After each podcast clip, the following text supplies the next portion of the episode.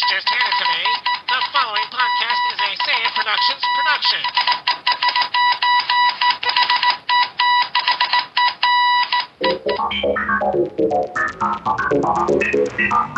If anything should happen to me, you must go to Gort. You must say these words. Klaatu, Barada, Nikto.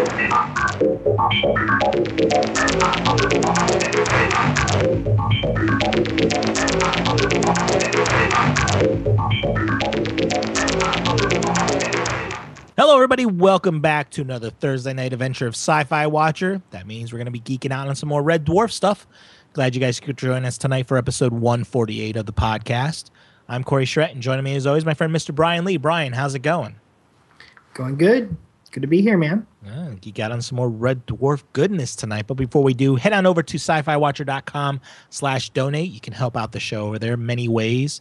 Telling your friends, donating money, wish lists. Check out all the ways you can help us out at sci-fi-watcher.com slash donate.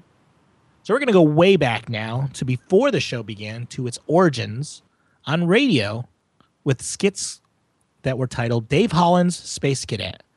Now, these skits were written, of course, by Grant Naylor themselves, who created a show called Son of Cliche, which was a sketch comedy show on BBC Radio 4 and aired from August 23rd, 1983 to December 29th, 1984. During these two series, there were five little mini episodes of this Dave Hollins character that they had. Uh, Dave Hollins was played by Nick Wilton, and Hab, the ship computer, was played by Chris Barrie, aka Arnold Rimmer, in the TV show. Now, Bryan, when when you first heard this, did you get any Red Dwarf feeling from it at all? Um, yeah, I mean, just the part where he's, you know, seven trillion light years away from Earth, and Mhm. he's the only person left. So yeah, it's got that. It's just like Dave Lister. Well, yeah, it's got any. But what about the humor? Does do you have that Red Dwarf humor in it?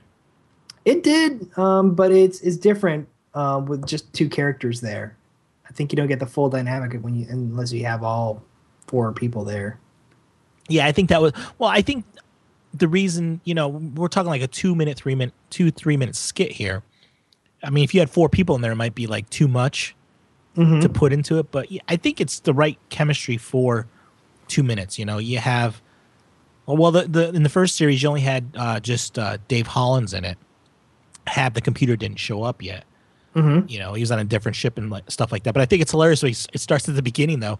His ship is in a decaying orbit, and there's no power in the Star Hopper. And I'm thinking, I'm thinking of like Starbug. You know, it's, Yeah. had a Starbug kind of feel to it with that word. And then it's funny as he's saying all this stuff, giving an SOS message. He's giving out his uh, uh, automobile association number. You know, I, I remember that. Yeah. he's like trying to get a tow truck in there. But yeah, he's I, I and of course they keep making references to uh, PE teachers. You know, which kind of comes back in the, the show. Hmm Yeah, I thought. I mean, the first thing, uh, the first one was funny, I, and and I related to the one part where he meets up with one of the aliens, and uh, the alien's like, "Where are you from?" And he's like, "Yeah, I'm from Earth." And, the guy, of course, the alien goes, "Do you know a guy named Yen Vogels?" Was there some kind of inside inside joke there that No. I didn't get? no, the joke is, and I've had this before, that they assume if you're from somewhere or you work somewhere, you must know somebody that works Yeah. there. You know, when I worked at the post office, I worked at the huge Tampa hub where hundreds of people work 24 hours a day. And someone's like, You work at the post office in Tampa? Oh, do you know so and so? I'm looking at them like, I don't know who the heck you're talking about. Right, I get it. Yeah. I mean, but that's like the inside joke there. But I thought it was hilarious that the, the aliens ask him, "You sure you, you don't know Yen? Come on, Yen's from the eighth century." Blah blah blah. and I love that he finally gives in and says, "Yeah, yeah, I know him." I, I just think it's funny. The whole conversation is basically about that, and uh, it was kind of funny at the end there. You know, it's like oh, they they are supposed to decapitate each other and swap heads for an hour to get to know each other, and then you. Yeah, I- you- well, what? ahead. Yeah, I was gonna that- say I, I read that the this was supposed to be the only skit, and then they uh that's why they decapitated him, Mhm. and they decided to keep going with it because it, it, I guess it got so much uh attention. So Yeah, I thought it was funny because they decapitated him. And he goes, "Funny, that's what happened to Yen Vogels." yeah, yeah, I thought it was good. I mean, yeah, it's, it's a, you know, obviously, I don't. You, can't listen to these for continuity because you're going to sit there and go, "That's wrong. That's wrong. That doesn't make sense. That contradicts this." But I, I mean, I was, I was, I thought it was cute. I mean, it was for two or three minutes. I'm like, this is, this is interesting. This is different. you know, It's science. very different. I bet it's different when it came out too. well, first of all, science fiction comedy is, is an unusual combination. Yeah. You know, you don't you, you don't put the two together. Well, we talked about that when we reviewed Galaxy Quest. That we did, there aren't very many, you know, science fiction humor movies. Yeah, and when you put them together, you have to get a good blend too. You don't want it to be like slapsticky or or a spoof. Mm-hmm. You know, you kind you want you want it to be like a sitcom set in space type of thing. And you don't want to overburden your audience with too much sci-fi, you know, Mhm. jargon. Right. So just enough jargon. Yeah, yeah, it's it's tough. It's got to be a tough balance, but these guys did it. Yeah, and like you said, it was supposed to be a standalone, but then the, you get to series two, and they they changed it up. The ship's name had changed. They added the the computer Hab. They made him seven trillion. You know, he's seven trillion light years from Earth, and he only has three cassettes to listen to. and and this this this skit here, I mean, you could tell they took this skit and put it right into Red Dwarf. Yeah. Yeah. Um, did you already look that up? Which one it was in, or did you?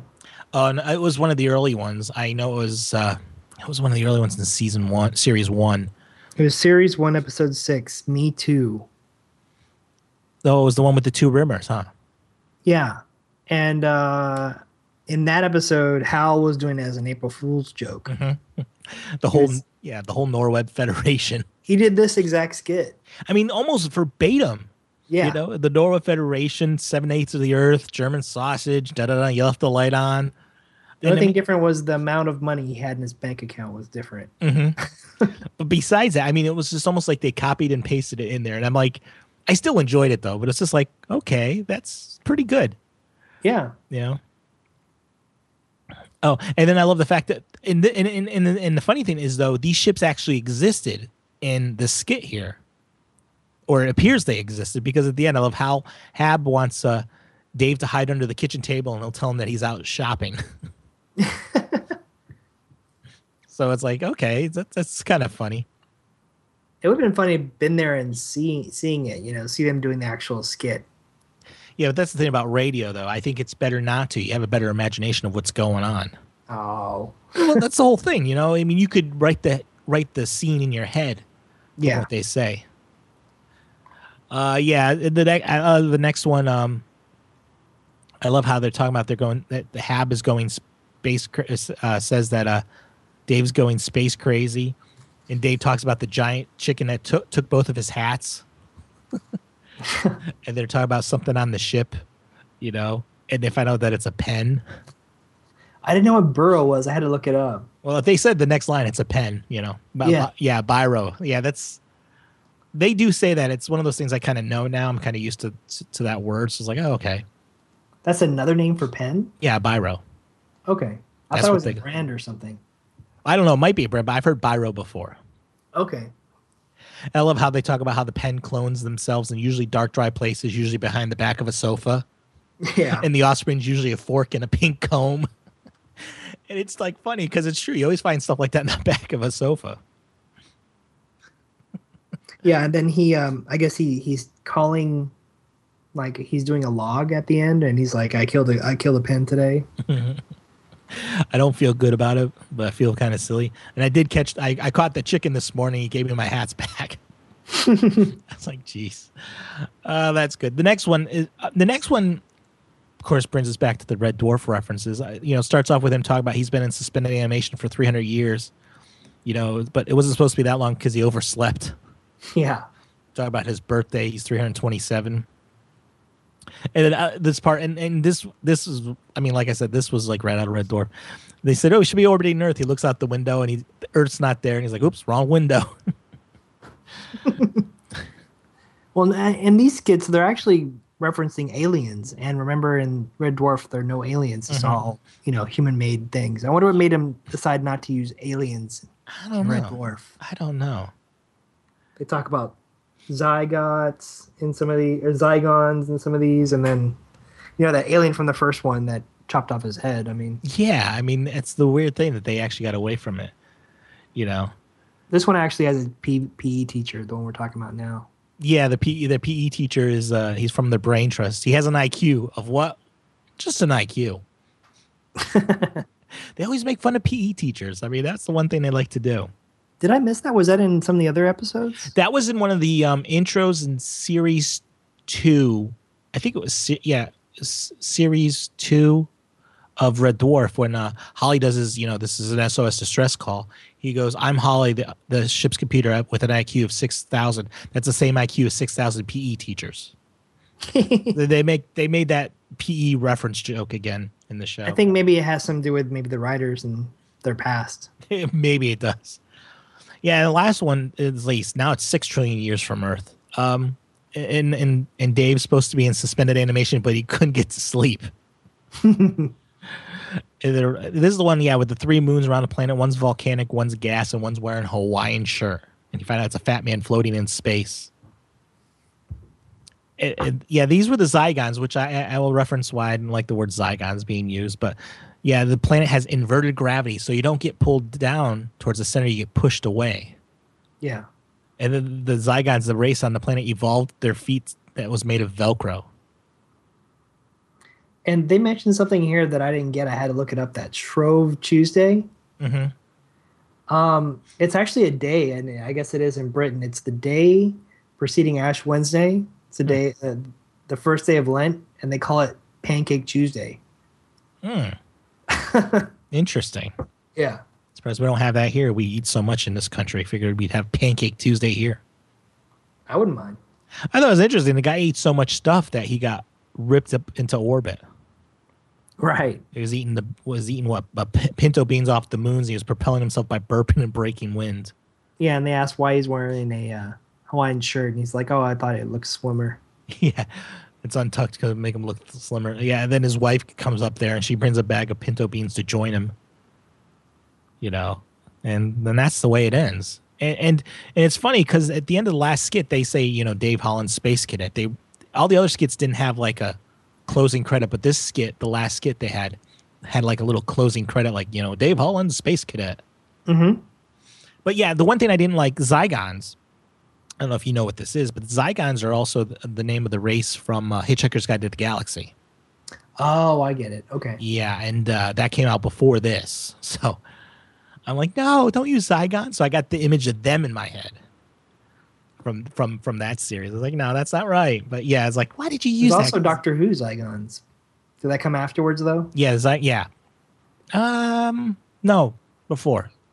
Okay. So, yeah, I think everyone's used. I think all, all Brit- British aliens used it. But yeah, it's uh. So, what'd you think of these these little skits? I think they were cute. Uh, I can see definitely see some like similarities there. The humor is, is there, but it's still not a replacement for you know the full blown thing. Here's the thing, though. I think that Grant and Naylor are geniuses. The fact that they took these little ideas and somehow made 30 minute episodes. Oh yeah, yeah, they've know. got skills. I could I, I can honestly see them this being done easier. Little science fiction comedy skits being done like this instead of doing a full blown 30 minute episode. Yeah, I mean it it's tough. But yeah, I mean you can see the ideas. You can see the the Dave Lister, the the Holly thing, uh, you know, 3 million years from Earth, et cetera, et cetera. Yeah. And there were some other episodes we didn't get a chance to listen to them. Or I didn't get a chance to listen to them. It's on this uh, Ganymede Titan website. um, that had other skits that some say are, are, are you know precursors to Red Dwarf.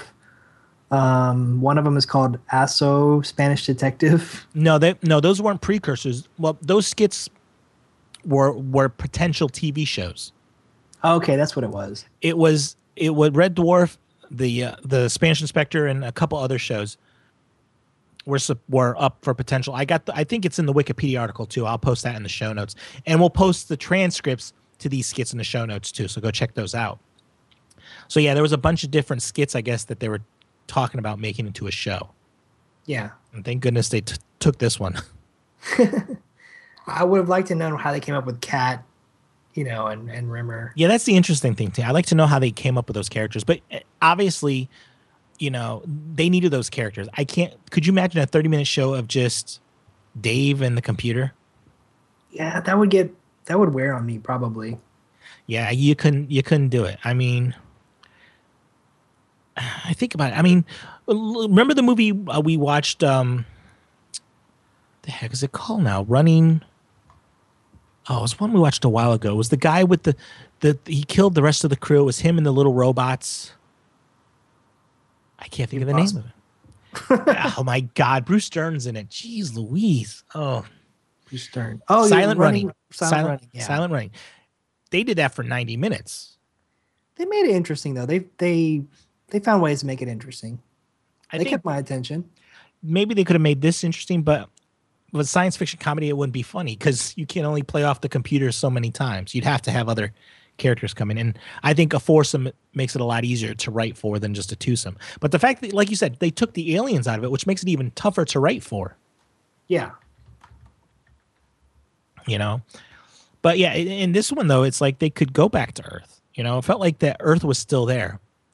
Mm-hmm. There was sometimes you, you're like, he's lost and, you know, far away from Earth. And other times it's just like, he's leaving messages for Earth and they're still there and, you know, he can go back no problem. I think he was just writing. He's just dictating his adventures, right? That's what it felt like. But it's almost felt like he was sending them to like uh like a satellite or something somewhere. But I think uh, these experiences in the, in these uh, skits here, he's wondering if if it's really happening or is it just made up because he's going crazy. Yeah, that's true though, because we were you know, he mentions he's going he's not going crazy, but from obviously giant chickens and stuff like that, You must be. Yeah, I think a lot of it's made up in his head. Yeah, so it's pretty good though. I mean, I'm glad we got to listen to these just to get a feel of, you know, where Red Dwarf came from. Yeah. like I said, go check out the links in the show notes. We're gonna have the transcripts in there if you want to read them yourself. Um, I enjoyed them. Um, I think it's kind of weird though that it's a radio show, but they had people laughing. So it must have been done. It seems like it must have been done in front of a live studio audience or something. I think it is. Yeah. Because the laughter doesn't feel like canned laughter. It feels like actual people watching them perform this. I think it was um it was probably done in a, in a live studio. I, I think so. So yeah, go check those out. Join us here next week as we actually go read a comic for Red Dwarf called Prelude to Anarchy. And on Sunday, we're going to tackle the novel Ender's Game in prepar- preparation of the DVD release Ender's Game starring Harrison Ford on the week after, actually. Yeah, the week after. Of course, I want to thank my friend Mr. Bryan Lee for being here. Bryan, where can we find you online?